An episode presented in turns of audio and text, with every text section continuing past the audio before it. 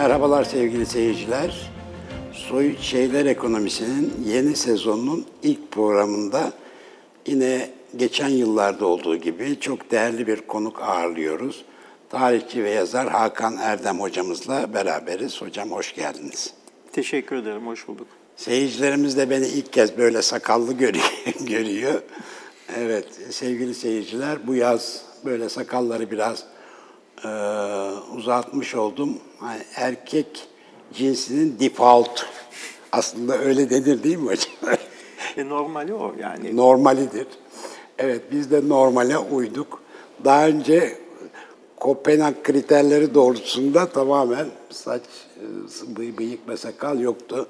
Sakal demişken isterseniz biraz saç sakal tarihine girelim hocam, ne dersiniz? Hayır. Bugün Cumhuriyet konuşacağız. Hı-hı. Şöyle kısaca bir 10 dakika bu konuya girelim. Biraz batılılaşma serüveninin de hem Rusya'da hem Hı-hı. değil mi Türkiye'de böyle saç sakala karşı bir şeyi ya, var. Rusya'da daha ziyade Rusya'da çünkü işte Petro, Çar Petro, Büyük Petro işte göbeklere kadar dini inançlarından dolayı Rus Ortodoks müminler uzatıyorsak hiç evet. tıraş olmuyorlar. Evet. Tıraş olmak yani kısaltmıyorlar. O gençliğinde bir Hollanda'ya, İngiltere'ye falan gidiyor. Bakıyor ki sakal var ama kısa. Onlar gibi olabilmek için hani zahiren görüntüyü kurtarmak için kesin sakalları diyor da Rusya çok tepki veriyor. Ve Osmanlı'ya sığınan Kazaklar var mesela. Sakalı kesmemek için. Osmanlı'ya sığınan, hatta Osmanlı'da askerliği kabul eden şeyler var. Bizde pek öyle değil. Yani mesela o yenileşme, modernleşme, ben ona batılılaşma demiyorum, sürecinde sakal çok bir, hatta mesela sakalla beraber bu iş gidiyor. Sakal kesildiği zaman tepki veriliyor. Çok meşhurdur. Yani Şinasi Yeni Osmanlılardan sakalını kesmiş, o daireden ayağını kesmişler. Demişler ki bu adam sakalı kesti. Şimdi yani devlet eliyle devlet böyle bir sakallar kesilecek gibi bir şey yapmıyor. Bizim biraz farklı. Evet. Ama yani bu çok eski bir şeydir. Modalar böyle gelir gider. Yani evet. ta 15. yüzyılda bile Aşıkpaşazade Osmanlı tarihçisi diyor ki eskiden diyor böyle büyük hürmetli sakallar olurdu diyor. Şimdi diyor kendileri kırkıyorlar diyor. Eskiden diyor padişah diyor kızının sakalını yoldururdu hakaret olsun diye. Şimdi diyor insanlar kendileri kırkıyor diyor. Daha 1480'lerde falan. Demek ki daha eskiden de, o modernleşmeden de önce bu konular gitmiş gelmiş. Moda bir başka şey tabii ama tabii. devlet eliyle işte kılık. Ama işte sadece sakaldan değil ki, her şey devlet eliyle olan toplumlarda, rütbe toplumlarında, silsile toplumlarında başka şeyler de devlet eliyle, olmaması gereken şeyler de devlet eliyle olduğu için sakal da o arada kaynıyor. Tabii bir semiotik bir şeyi de var bu. Sonuçta işte bizde de hani ülkücü bıyığı, komünist bıyığı denir. Kolay sinyal yani, veriyor. Evet, yani suratına evet. baktığın zaman hemen Lozet gibi kolay sinyal veriyor. Doğru mudur bilmiyorum. Siz daha iyi bilirsiniz. Büyük Petro, sevgili seyirciler, bizde Deli Petro olarak tanınan Çar Petro. Sakalını kesmeyen Moskovalıları cezalandırmak için toplarla çeviriyor Moskova'yı diye duydum. Hatta böyle kelle kesmeye kadar sakalını kesmeyenin kellesi kadar. Yani öyle tehditler falan da yapıyor ama onu bir paket olarak bakmak lazım. Mesela onun da bizdeki Yeniçeri'ye benzeyen bir muhafız birliği var, Sterletis diye. Evet. Osmanlılar dilleri dönmüyor. İsterliç diyor. Sterlit askerleri. Evet. Mesela onlar her şeyiyle eski ordu, eski kılık, eski üniforma ve mesela onların hepsini katlediyor. 7.000 kişi öldürüyor. Yani bir şey yapmamış bir adam değil yani. Evet. Kendi ordusunu katletmiştir yani. Zaten. Böyle şeyleri var. Hocam dediğim gibi bizim bu programımız 29 Ekim 2022'de yayınlanmış oluyor. 99. yıldayız. 100. yıla bir yıl kaldı. Artık yeni bir rejimin üstünden 100 yıl geçti. aslında bir olgunluk dönemi oluşmuştur evet. diyebiliriz, öyle değil mi? 1923'te Cumhuriyet ilan edildiğinde, bugün de böyle bu türden değerlendirmeler, yorumlar oluyor. Çok keskin bir geçiş oldu diye düşünülüyor. Evet, saltanattan cumhuriyete, monarşiden cumhuriyete geçiş çok keskin, bunu kabul edelim. Ama kültürel anlamda o kadar da keskin bir dönüş değil bu. Öyle değil mi? Çünkü son yüzyıllarda Osmanlı'da birçok tartışılan konu. Mesela harf devrimi. Zaten tartışılıyor. Bunlar üzerinde biraz duralım. Ne kadar bir kopuş bu? Vallahi şimdi doğru tabii ki. Yani ismi imparatorluk olan bir siyasi yapı ortadan kaldırılıyor. Her şekilde büyüktür olay olarak. Evet, tabii ki. Fakat unutmamak gerekiyor ki ilga edilen imparatorluk aslında bir meşruti monarşiydi. Evet. Yani parlamentosu olan, siyaset çok partili hayata geçmiş olan, kabine sistemi olan, kabinenin meclis tarafından denetlendiği, yani bugün olmayan bir şey mesela şeyi verebiliyordu, yeterlilik önergesi Osmanlı parlamentosu. Yani bir parlamenter aslında rejimden cumhuriyete geçti. Balkan yetkileri de epeyce törpülenmişti. Balkan yetkileri zaten 1909 yılında, evet. Ağustos 1909 yılında yani sembolik duruma zaten getirilmiş vaziyetteydi. Evet. Yani anayasayı değiştirdikleri zaman, o muaddel anayasa derler, kanuni esasiyi 1909'da Abdülhamit indikten sonra kanun çıkararak kanuni esasiyi değiştiriyorlar ve gerçek bir meşruti bir hüküm, yani pratikte ne kadar uyguladılar, uygulamadılar o başka mesele. Evet. Yani ama yani İttihat Terakki diktatörlüğü var, çünkü bir demokrasi oldu oluştu demiyorum katiyen. Ama padişahın zaten sembolikti yetkileri. Onun için hep denir ki Sultan Reşat da hiç etliye sütliye karışmadı. Ama zaten yapacak bir şey yok, çünkü elinden evet. anayasal yetkiler alınmış vaziyette. Aslında bugünkü Kral Charles'ın yetkilerinden daha fazla yetki yok elinde Sultan Reşat'ın. Yani seçim oluyor, hangi parti kazanırsa o iktidara geliyor. Demek ki egemenliğini paylaşıyor padişah. Bir şeyden, siyasi parti olan hangi parti olursa hükümeti kurmak için birini görevlendiriyor. O da meclisten çoğunluğu bulursa götürüyor. Yani kısaca Cumhuriyet'ten, Osmanlı'dan Cumhuriyet'e geçiş derken dikkat etmek lazım. Yani 16, 17, 18 hatta 19. yüzyılın başındaki sistemi düşünürsek çok radikal bir kopuş. Evet. Ama meşrutiyeti düşünürsek bir tercih, yani diyelim bugün Avustralya'da monarşi kalsın mı gitsin mi diye tartışıyor. Yani şimdi o kısmı, yani ben meşrutiyete, özellikle ikinci meşrutiyete biraz haksızlık edildiğini düşünüyorum sistemde. Çünkü Cumhuriyet'le özdeşleştirdiğimiz işte hakimiyet milletindir, değil mi? Egemenlik kayıtsız şartsız milletin evet. falan. Şimdi gazete çıkarılıyor İstanbul'da. Adı Hakimiyeti Milliye. Evet. Meclisin adı Meclisi Milli. Yani zaten egemenlik meşrutiyette ulusa geçmiş. Öyle bakarsak daha böyle bir yumuşak geçiş olduğunu düşünürüz Cumhuriyet'in. Öyle geliyor. Evet, siyasal rejim olarak evet böyle. Parlamento var, bir çeşit seçim var. Evet. Aynı seçim var. Ta şeye evet. kadar 1920'lere kadar ikili intihaptı şeyde de, Cumhuriyet'te evet. bile evet. yani öyleydi, belediye seçimlerinde vesaire filan. Yani şeyde de Osmanlı döneminde de 2 dereceli bir seçim var. Evet, monarşi olmasına rağmen evet padişahın yetkileri elinden alınmış. Tabii. Hükümet idare ediyor yani şeyi. Sorumlu ülkeyi. Olan hükümet. Evet.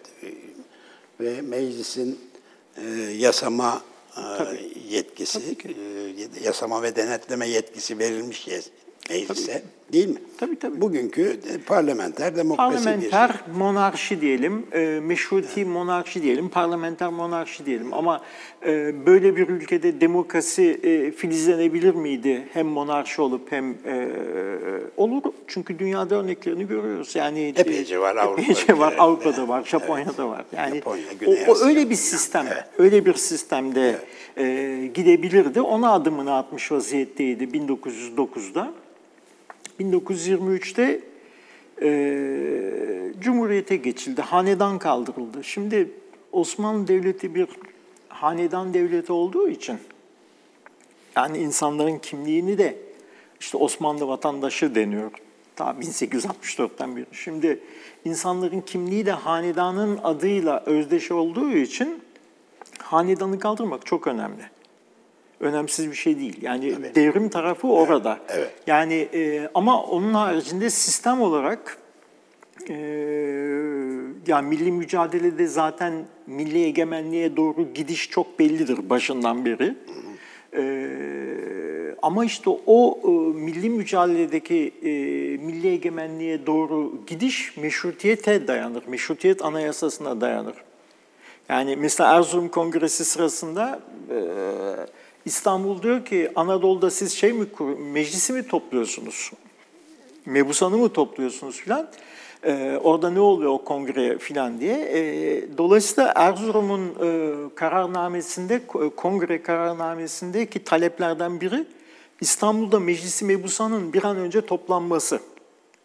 Yok diyorlar, biz başka lokal bir işimiz var, onun için bir araya geldik ama siz de diyor meclisi tatil ettiniz vahdetine, toplamıyorsunuz. Yani mutlaki etmişsiniz, meşruti misiniz belli değil. Orada da bir 2-3 senelik dönem var. Evet. Toplayın meclisi diyorlar. Şimdi bir başından beri milli mücadelede yavaş yavaş milli egemenliğe doğru, kayıtsız şartsız milli egemenliğe doğru... Evet. Hatta bence... Bu kayıtsız şartsız önemli herhalde. Çok önemli, çok önemli. Evet. Şimdi yoksa zaten milli egemenlik öbür türlü şeyde de var, Osmanlı'da da var. Evet. Kayıtsız şartsız olması önemli. Oradaki Mustafa Kemal'in şahitliği çok önemlidir. Nutuk'ta 1927'de söylediği şey. Yani İstanbul bunu şeye gönderiyor, 9. sonra 3. Ordu müfettişi olarak Samsun'a. Bir şeyler söyleniyor. Tam ne olduğunu biraz biliyoruz. Ama mesela damat Ferit ne dedi? Nişantaşı'ndaki konağında Mustafa Kemal'e Vahdettin ne dedi? Bir iki bir şey vardı. Yani taraflardan bir şeyler sızmış vaziyette ama tam ne dendiğini, nasıl bir misyonla gittiğini bilmiyoruz. Fakat diyor ki sonradan 1927'yi anarken, 1927'de şeyi anarken, 1919'u anarken işte diyor Osmanlı hükümeti, Osmanlı devleti, Osmanlı istiklali, Osmanlı hanedanı, bunlar diyor konuşuluyor diyor. Kimin diyor istiklali için diyor mücadele edilecekti diyor. Yani bunlar diyor ne kadar diyor içi boş laflardı diyor.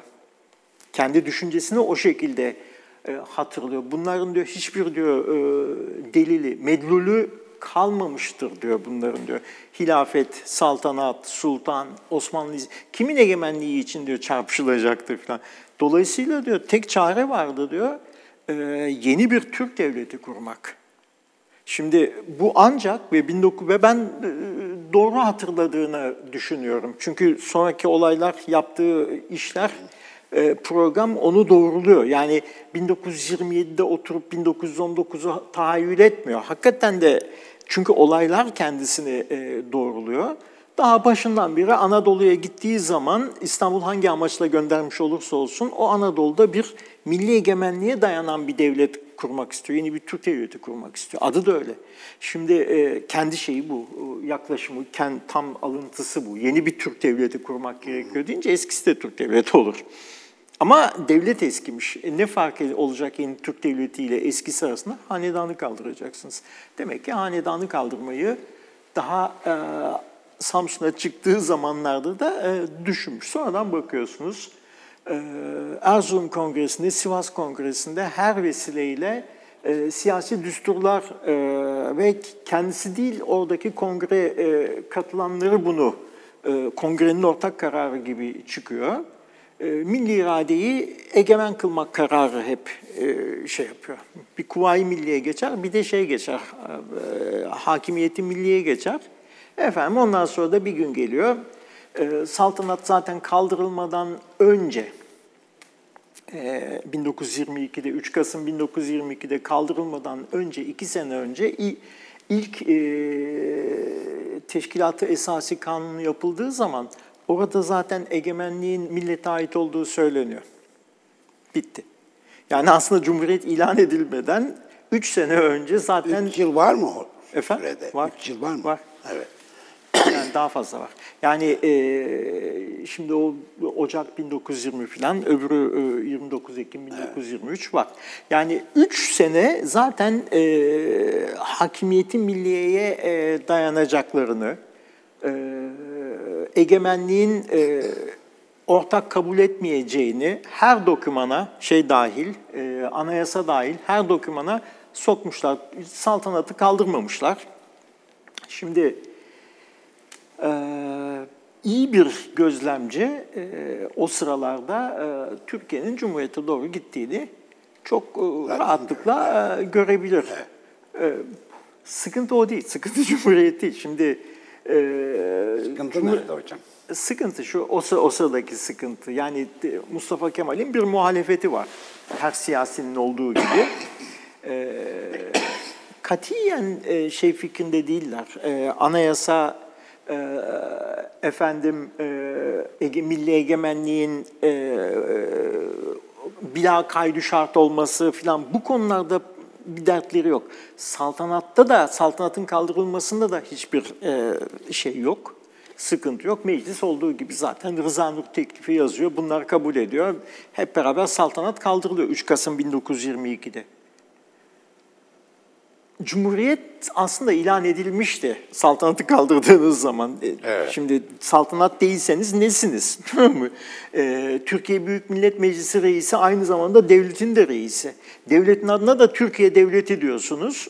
Adına şey dememişsiniz, Cumhuriyet dememişsiniz. Ama Lozan'ı, kurucu antlaşmayı imzalayan hükümet Türkiye hükümeti diye evet. Geçiyor. Şimdi sıkıntı hilafetin kaldırılmasında. Yani saltanatın kaldırılmasına hiç itiraz etmeyen kişiler ki çoğu Mustafa Kemal'in yakın çevresinde, Kazım Karabekir, Rauf Orbay, Ali Fuat Cebesoy, hilafetin kaldırılmasına itiraz ettikleri için terakkiperver şeyi kurdular, fırkayı kurdular. Cumhuriyet fikriyle de adamların bir problemi yok. Olmuş olsa saltanatın kaldırılması sırasında muhalefete geçerlerdi. Saltanatın kaldırılmasına hiç ses çıkartmayan insanlar hilafetin kaldırılmasına itiraz ediyorlar. Evet. Yoksa başlangıçta hem hilafet hem cumhuriyet beraber yürüyor bir ara. Hem hilafet hem cumhuriyet bir arada yürümüş olsa belki de siyasi muhalefet kendine yeni mecralar bulurdu ama bundan dolayı bir muhalefet kurulmazdı. Hilafetin dini bir makam olmasından kaynaklı peki herhalde değil mi itiraz? Hem öyle hem alıştıkları, işte kişilerin psikolojisi önemli, sadakat duydukları. Yani Osmanlı Devleti'nin siyasi yönetici olarak padişahına sadakat duymuyor. Osmanlı hanedandan gelen halifeye sadakat duyuyor. Birinci öncelik son dönem Osmanlı'da halife olması, hilafet son dönem Osmanlı'da çok daha önemli sultanlıktan. Hele ki meşrutiyette padişahın elinden siyasi yetkileri almışsınız, geriye bir tek şey kalmış, hilafet kalmış. Evet. Şimdi dolayısıyla saltanatçı olmayabilirsiniz, monarşist olmayabilirsiniz ama hilafet alıştığınız, sadakat duymaya alıştığınız bir odak, size prestij sağladığını düşünüyorsunuz. Doğru yanlış onları konuşmuyorum. Yani mesela Türkiye'nin dışındaki ülkelerdeki prestij de bu hilafetten kaynaklandığını bu da bir argüman. Gerçekten halife makamını doldurabiliyor, icra edebiliyor muydu fonksiyonunu? Halifeden ne beklediğinize bağlı. Yani onu kalkıp İşte Halife Efendimiz'i günde 5 değil 15 rekat namaz kılan çok sürekli dini bütün bir hatta din uzmanı, fıkıh uzmanı falan böyle bir kişi olarak tahayyül ediyorsanız böyle bir halife yok Osmanlı'da. Abdülhamit dahil. Evet. Yani nasıl bir şey beklediğinize, yani zor bir soru sordunuz. Yani bunu öne çeken, talip olan, doldurmaya çalışanlar var. Biraz daha geride kalan var. Saltanat kısmını öne çıkaranlar var. Ama diyelim ki işte Abdülhamit döneminde öne çıkarılmıştır halife olarak padişahın şeyi oluyor. İç siyaseti de tabii, şey, iç siyaseti de kontrol ediyor. Dışarıda da bir prestij ve asıl önemlisi hilafet siyaseti yaparak Batı emperyalizmine bir blok koyabiliyor. Evet. Çünkü Hindistan'daki Müslümanlar padişahın ne dediğine bakıyorlar. Yani kısaca mesela öyle bakarsanız doldurulduğu zamanlar var ama bu siyasetten vazgeçildiği zamanlar da var. Yani son halifeyi deseniz yani görsel resim yasak mıdır değil midir tartışmasının yapıldığı bir dinde ressam bir halifeniz var. Şimdi bir de böyle bakmak lazım. Ünlü resimler yapıyor. Neyse artık. Yani evet. Onu da yapıyor, onu da yapıyor. Şimdi evet.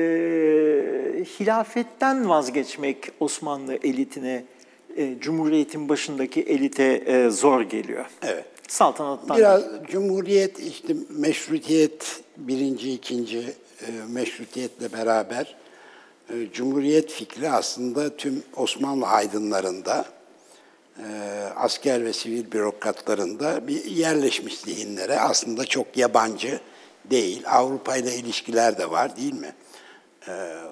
Fransa ile de yakın ilişkiler var kültürel anlamda. Ya hepsinde bundan değil ama cumhuriyetçi olan Osmanlı aydınları var. Öyle diyelim. Evet, cumhuriyetçi yani olanlar var. Cumhuriyetçi olmasa bile Cumhuriyet fikrinden çok ama daha... Ama Cumhuriyet fikri zaten Osmanlı'ya hiç yabancı değil. 16. Evet. Yüzyıldan beri yabancı değil. Evet, Felemenk Cumhuru diyor, Venedik Cumhuru diyor, yani Leh Cumhuru diyor, evet, filan. Cumhuriyet fikri zaten şey değil. Bakımdan... Katip Çelebi'den beri yabancı değil zaten. Doğru, evet. Asıl belki konuşmamız gereken siyasi rejim elbette böyle. Evet.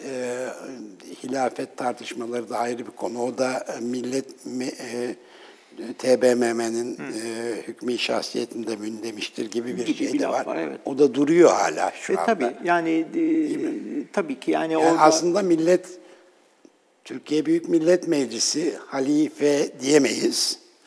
Halifelik herhalde öyle bir makam değil ama halifelik fonksiyonunu icra edecek.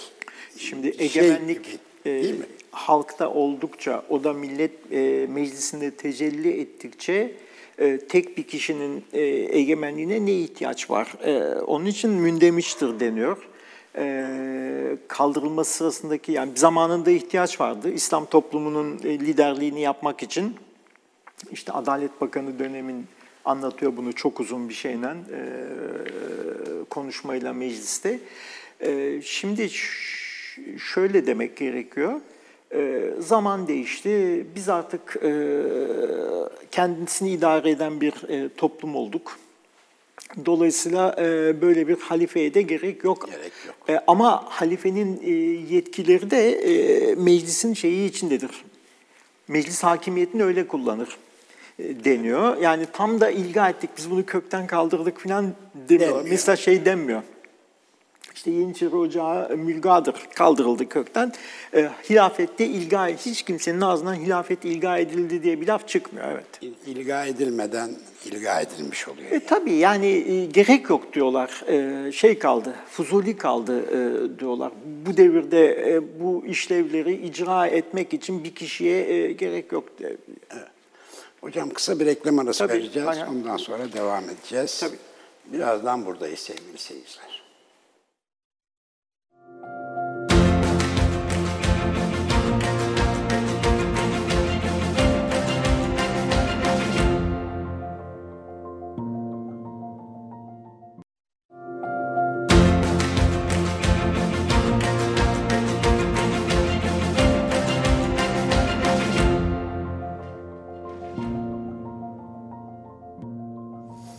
Tekrar merhabalar sevgili seyirciler. Tarihçi ve yazar Hakan Erdem hocamızla sohbetimize devam ediyoruz. Cumhuriyeti konuşuyoruz. Hocam, bir kültürel kopuş meselesi var ve asıl tartışmalarda burada cereyan ediyor. Aslında tartışmıyoruz da işin doğrusu. Yani, taraf oluyoruz. Taraf oluyoruz. Olgun bir tartışma şeyini biz bulamadık. Evet. Onun için de sağlıklı bir değerlendirme, sağlıklı bir yorumlama yapma şeyini de kaybediyoruz böylece.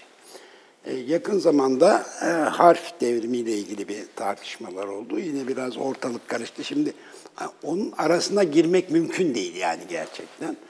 Şimdi harf, alfabe konusu Osmanlı'nın son dönemlerinde de çok fazla tartışılan, sorunları masaya yatırılan, çözüm önerileri getirilen çeşitli aydınlar tarafından. Şimdi hiç kimse diyemez ki sorun yoktu. Şimdi şöyle, yani 1850'den beri sadece Osmanlı'da değil, mesela Azerbaycan'da da tartışılıyor. Enver Paşa'nın malum ayrı harfler, bitişmeyen harflerle icat ettiği son derece kullanışsız, hemen söyleyelim, alfabesi var. Yani sadece aydınlar arasında konuşulmuyor. Devlet müdahale ediyor. Diyor ki orduda, diyor, emirler bundan sonra böyle gelecek. Okumak mümkün değil. Yani ve aslında okumak çok da yani çok gayet güzel steno gibi yazılmış bir Osmanlıca metni çabucak okursunuz, resim olarak tanırsınız. Orada ABC hecelemek durumunda kalıyorsunuz. Son derece kullanışsız bir sistemi de zorlamış diktatöryal güçlerinden dolayı. Şimdi alfabe yani konuşulmuştur. Türkler hep alfabeyi de değiştirmişlerdir evet. Baktığınız zaman. Bu bir ideolojik, kültürel tercih. Bunun arkasında hiçbir gerçek yok, gerekçe yok. Onu baştan söyleyelim. Yani alfabe bile olmayan yazılar var bugün. Kendi geleneksel yazılarında işte Çin alfabesi, kanji, Korelilerin alfabesi, binlerce işaret var ama öğrenmeniz gereken.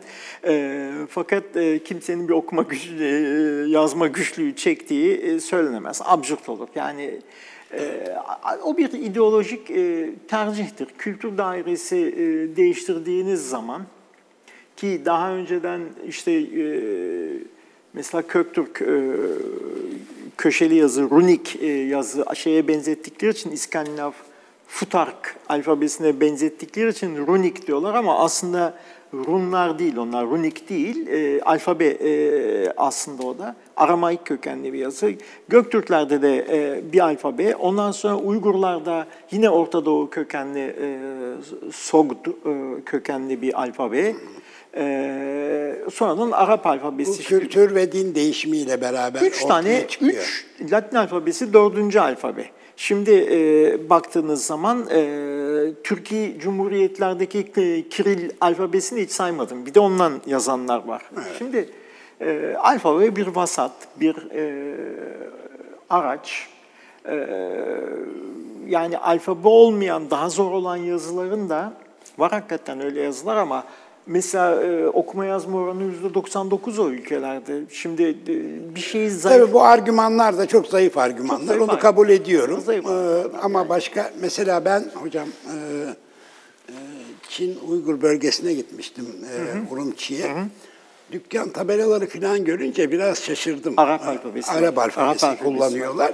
Fakat farklı kullanıyorlar. Evet. Şöyle, hiçbir sesli karşılıksız bırakılmamış. Evet, evet yazıyorlar. Yani 8 sesli harfe ihtiyaç varsa o var. U da var, şey de var. Ve var. Şunu yapmışlar bir de, Arap imlasından tamamen çıkararak. Evet. Mesela ilim yazarken ayın lammim değil, İ-L-İ-M şeklinde. İşte bu bir çözüm olmuş yani. Hayır şöyle, bu hep zaten ola gelen iştir. Yani Arap alfabesinin değişik kültürlerde aynen uygulanması diye bir şey yok ki. Şimdi Arapların dilinde şey yok, Ç yok, şey diyor, P yok, B diyor. Ama Farslarda bu ikisi de var. Dolayısıyla evet, ikisine de evet, işaret bulmak durumunda kalmış. Evet. Farsça da zaten değiştirmiş. Dolayısıyla Osmanlı'nınkisi de tam bir Arap alfabesi sayılmaz. Orada da bir modifiye, tabii ki. Fars üzerinden. Tabii, orada da bir modifiye durum var. Hatta aynı alfabeyi tutarak ama imlanızı değiştirerek daha fonetik bir şey yapabilirsiniz, yaklaşım sergileyebilirsiniz. Yani TRK yazıp Türk okumak yerine son zamanda araya bir vav koyup, vavlı Türk dedikleri o.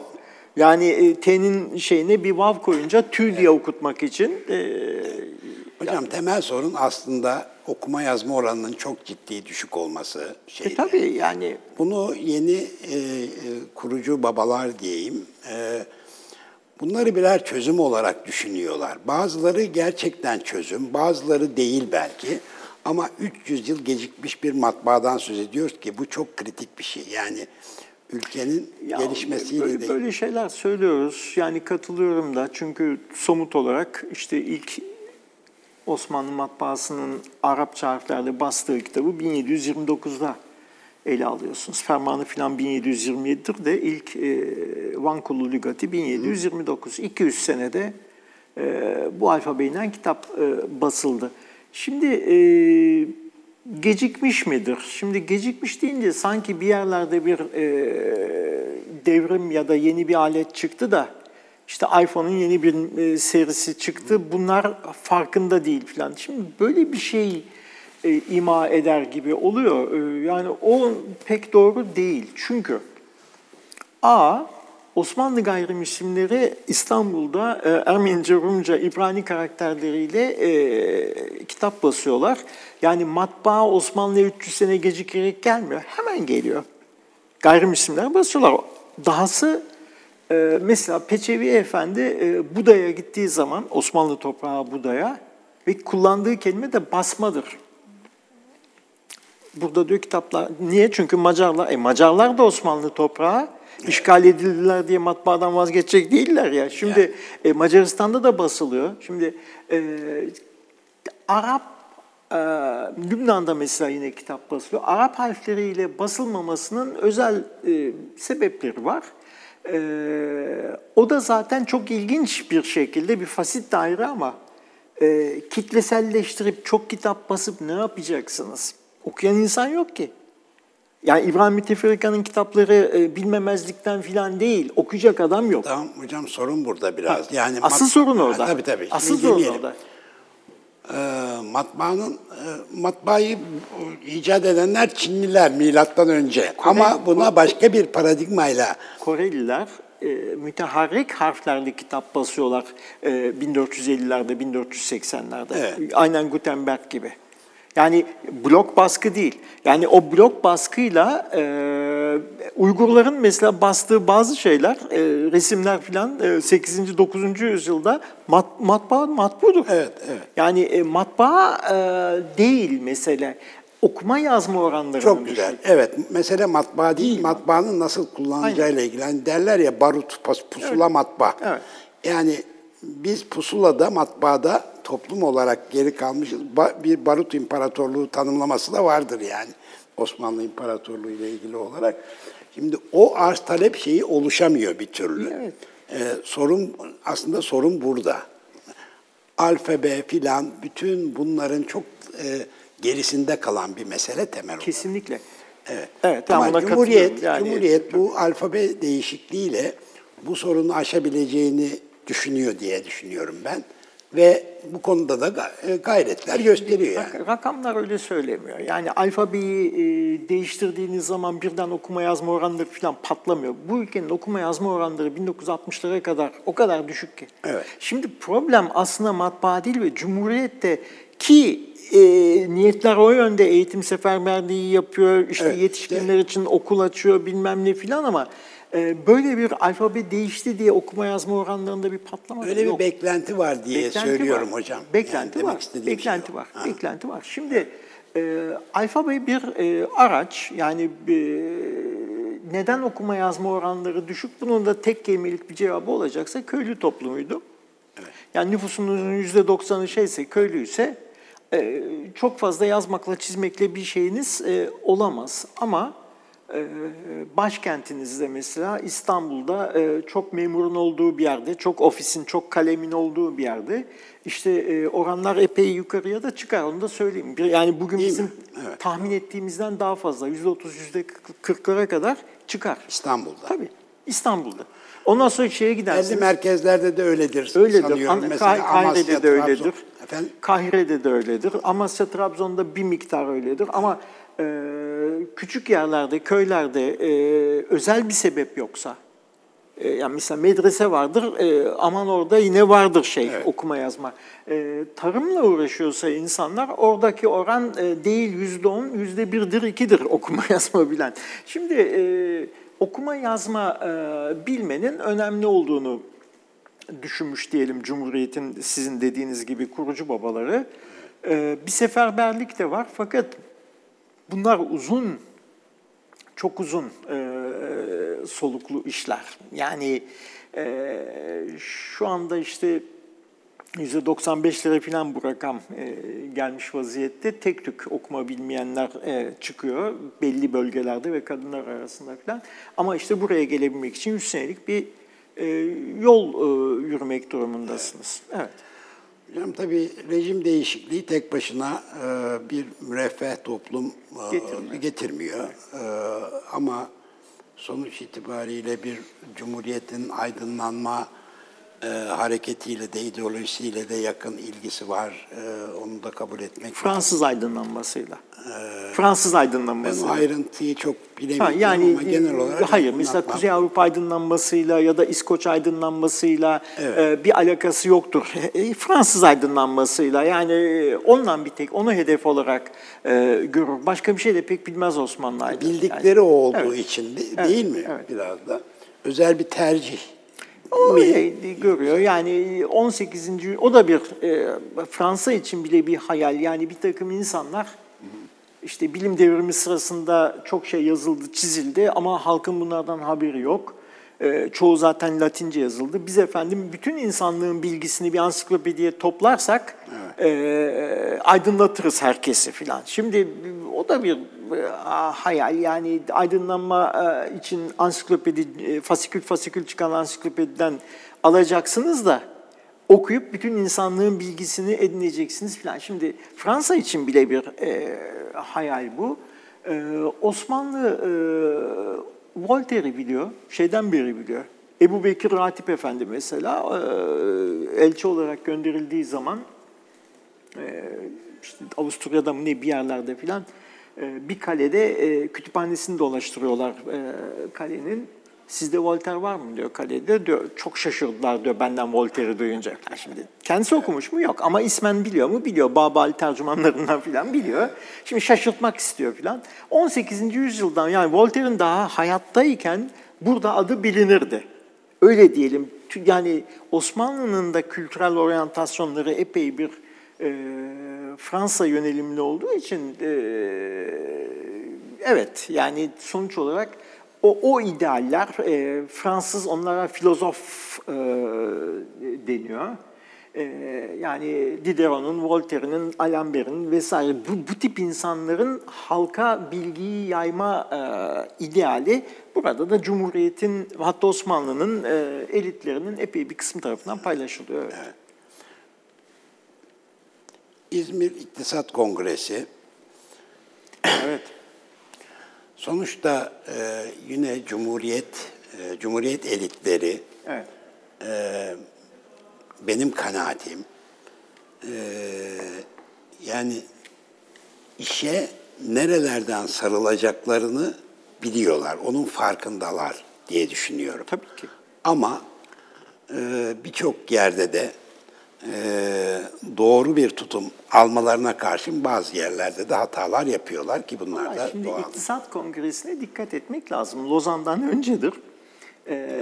Yani durduk yerde niye bir iktisat kongresi yapasınız? Yani aslında hedef belli. Savaşın yaptığı, 10 senelik savaşın yaptığı tahribatı düzelteceksiniz. Zaten ekonomi düzelecek falan. Ama İşte orada Bolşevik devrimi olmuş, kamulaştırmalar başlamış. Dünya korku içinde, Türkiye'de yeni bir hükümet acaba o tarafa, o yöne doğru gidebilir mi? Bir Bolşevik Türkiye olur mu? Yok yok, olmaz. Bak biz özel mülkiyete saygı duyuyoruz. Evet. Şimdi o mesajlara, o dediğiniz doğru yerde durmak, kimin nazarında doğru yerde durmak diye bir miktar tadil edeyim. Dış dünyaya, Avrupa'ya, Batı'ya gerekli mesajları veriyorlar ki yok biz bir devrim yaptık ama biz Bolşevik türü bir devrim yapmadık. Kampımız belli diyor. Kampımız belli, evet. Hocam meslektaşınız İlber Ortaylı'dan kısa bir alıntıyla devam etmek istiyorum ben. Türk İnkılabı diyor, bu Han kitabında, Avrupa ve Biz kitabında. Türk İnkılabı teknik eğitime daha eskiden başladığı için olsa gerek, mühendislik konusunda nihai başarıya ulaşmıştır. Kısaltarak okuyorum. Tababet konusunda da öyle. Fakat Türk İnkılabı hukukçuluk, hukukşinaslık dalında yeterince parlak, başarılı bir icraat gösterememiştir ve bugüne kadar hukuk inkılabımız tamamlanamamıştır.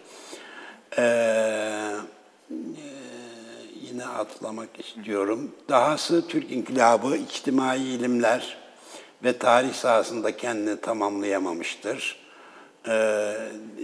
Evet, finansçılar yetiştirdik ama iktisat ilmi sahasında yine kendini tamamlayamamıştır diyor.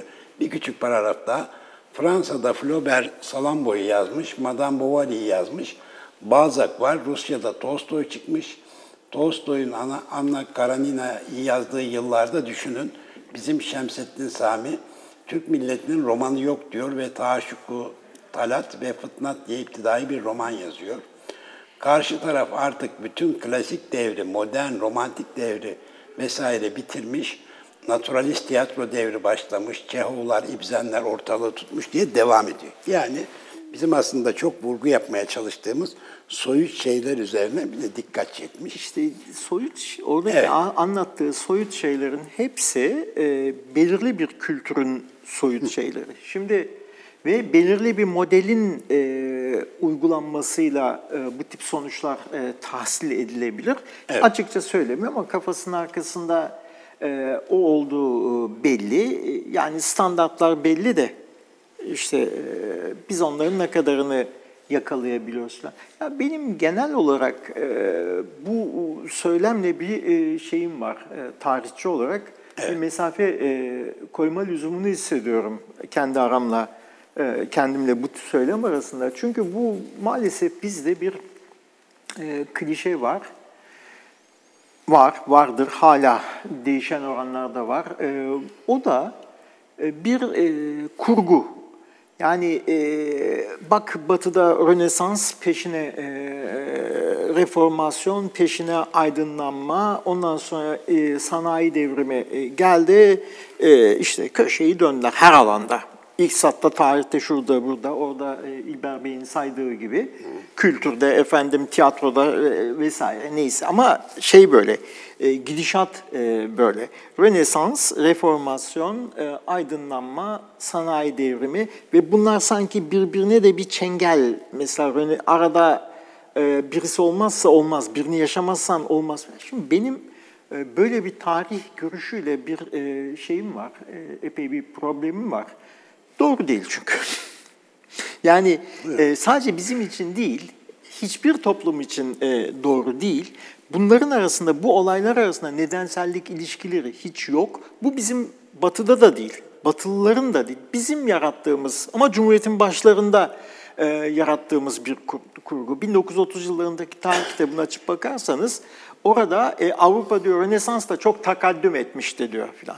Ya Avrupa'da Rönesans dediğiniz sanatta, kültürde bir akım İtalya'nın kuzeyindedir, sonra Hollanda'dadır, dardır, sınırlıdır.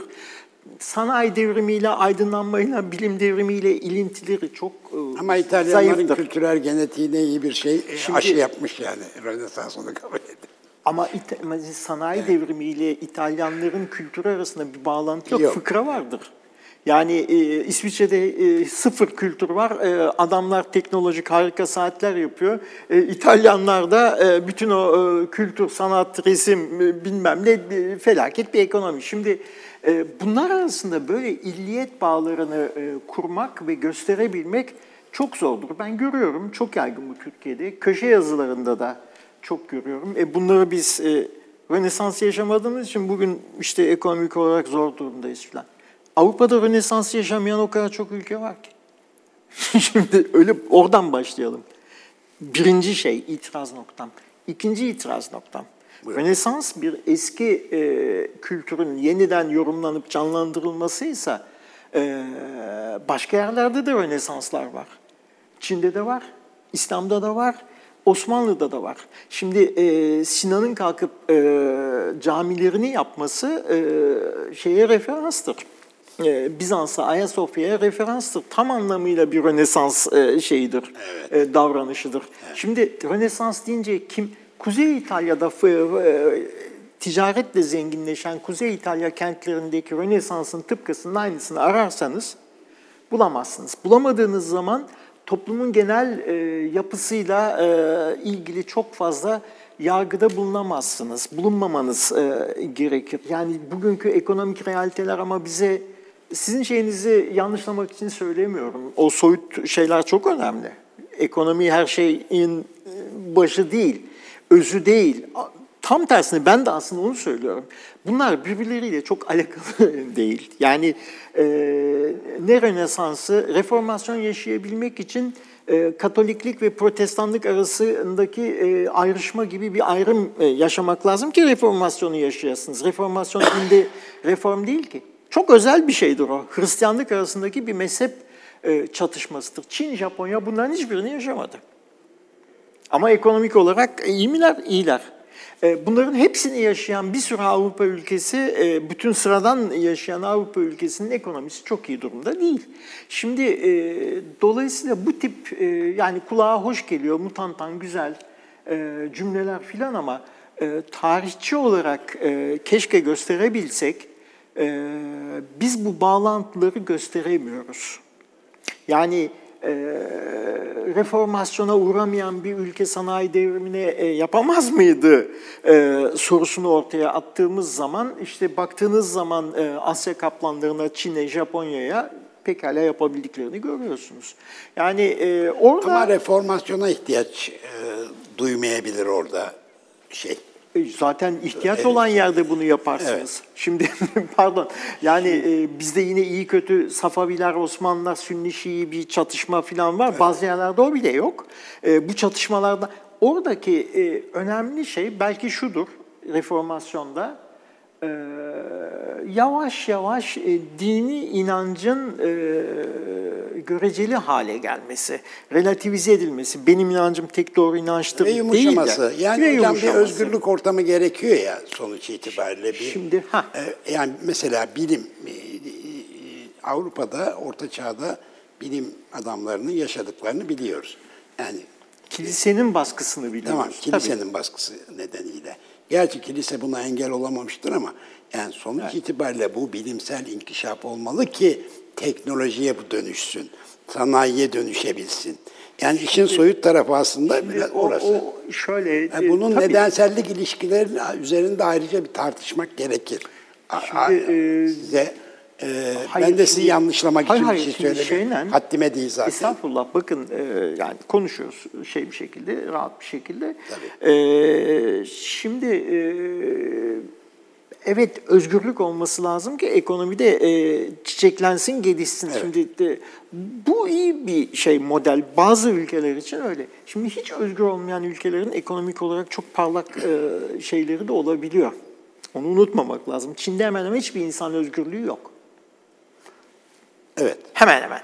Yani işte Covid karşısındaki tavrından tutun, Uygurlara yaptıkları baskılardan çıkın. Net ama baktığınız zaman ekonomi çok daha dinamik, ödemeler dengesi bambaşka bir şey, ucuza yapıp dışarıya satmak bambaşka bir şey. Başka dinamikler var hocam, bu da ayrı bir tartışma konusu. Şimdi, evet, işte bu tartışmalar birbirine şey yapmamalı, ayağına basmamalı. Bizim gibi özgür ve müreffeh olma hedefini 100 sene, 150 sene, 200 sene önce koyan toplumlar için özgürlüğün bir kıymeti var.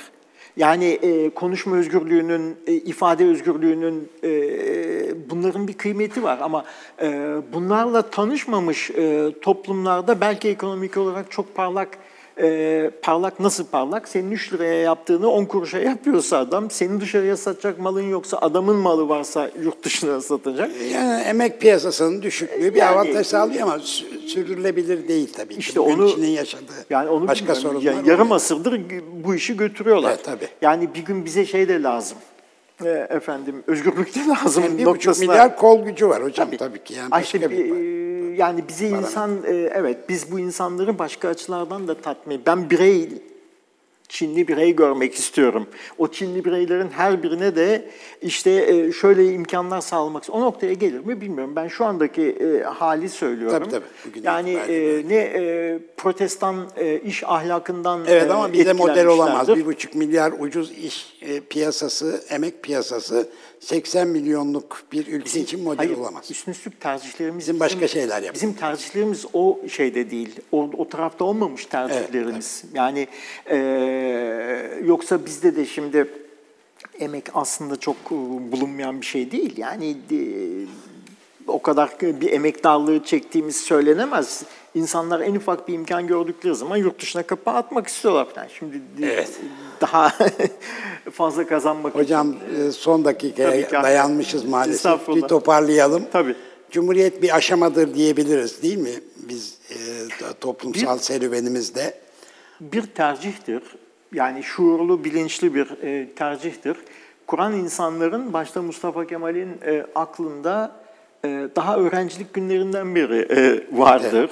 Evet. Yani bir Osmanlı subayı olduğu zaman bile aslında cumhuriyetçiydi. Bir günde imkan buldu, bunu pratiğe taşıyabildi. İdealini gerçekleştirebildi. Evet, milli mücadele arkasında. Evet, milli mücadele sırasında bu idealini de gerçekleştirebildi. Yani bir tercihtir. Şöyle çok genel bir şeyden uzaktan baktığımız zaman da büyük kazanımdır.